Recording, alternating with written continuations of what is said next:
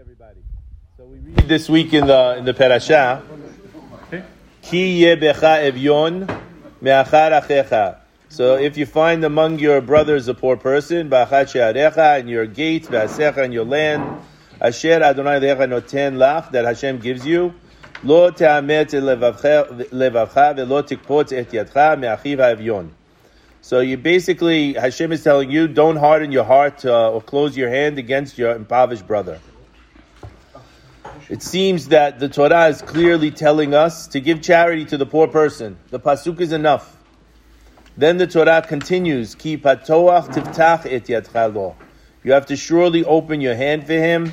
You have to give him anything that's missing. So it seems that there's two levels of tzedakah that we're asking about. The first level of tzedakah is to help the poor person. The second level of tzedakah is to go well beyond what you're meant to do.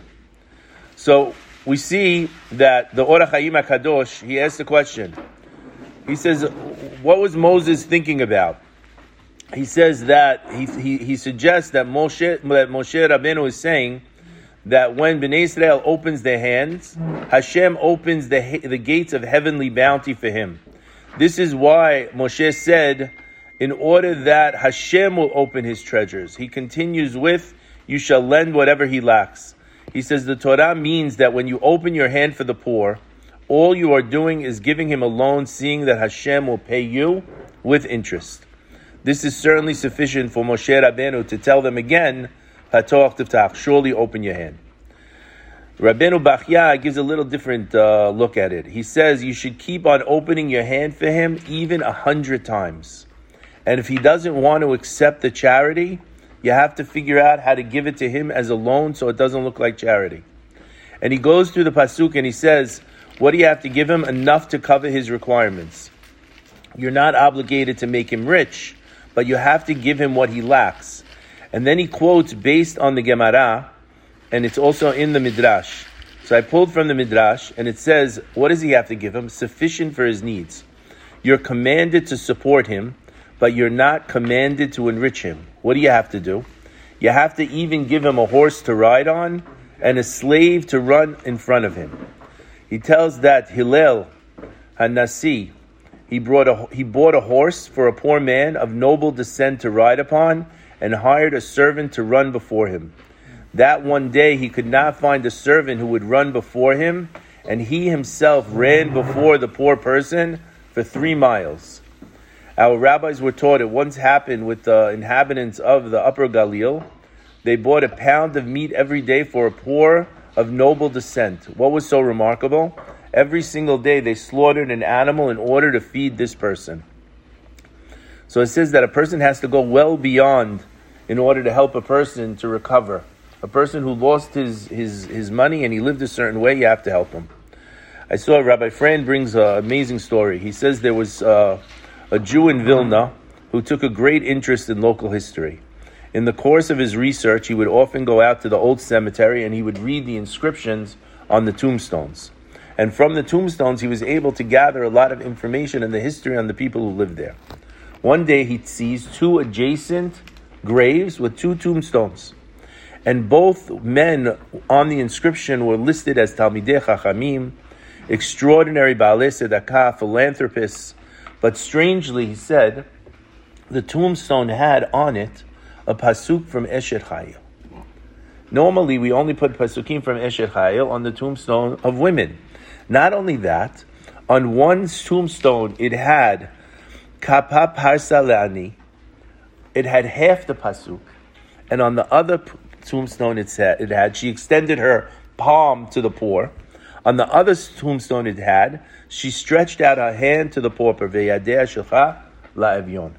And he couldn't understand, why would you have two tombstones, half a verse on one and the completion of the verse on the second tombstone? So he went to ask people who might know, why also from Eshet Chayil, out of all things, why would you do this? So he found an old man in Vilna who told him the story that he had heard. He said these two brothers were Talmidei Chachamim of the highest order, and they were also generous and wealthy, extremely generous to support the poor. They were very respected and admired in the community. He said, suddenly, their fortunes took a turn for the worse. Some of their business investments failed, other investments stagnated, and people began to wonder and whisper, why would such a thing happen, bless you, to such sterling people? It went so far that the Beit Din of Vilna, when they heard the stories, they convened in order to figure out what must be the cause of their business ventures going down. How could it be, said one of the judges, that two such exemplary Talmidei Chachamim should be losing their money and on the verge of bankruptcy? It's Chilul Hashem. We have to do something about it. Well, what can we do about it, asked another judge. Should we give them a loan? No, of course not, said the first judge. We have to figure out what's happening and why. So the second judge says, how? The third judge says, there's a simple way. We're going to bring the two brothers to the Beit Din and we're going to interrogate them about all of their actions and see what must have happened to cause this loss of income. I have no doubt that they're going to answer truthfully. So the Beit Din convened, bringing the brothers to the Beit Din. And after hours and hours of going over every deed of these two brothers, the Beit Din discovered only one wrongdoing. The Gemaran Ketuvot, it says, in Usha, the sages instituted that one who dispenses his money to charity should not dispense more than one-fifth. This opinion is also brought in the B'rita. One who gives more than one-fifth, it's dangerous because he's going to make himself poor and he's not going to be able to. And he says, what is this based on? This is based on the, the pasuk. It says, Aser a she'ar. He says, what is he saying? He says, you're going to give ten, ten, ten, ten, twenty. The double use of the verb is that you can't give more than one-fifth.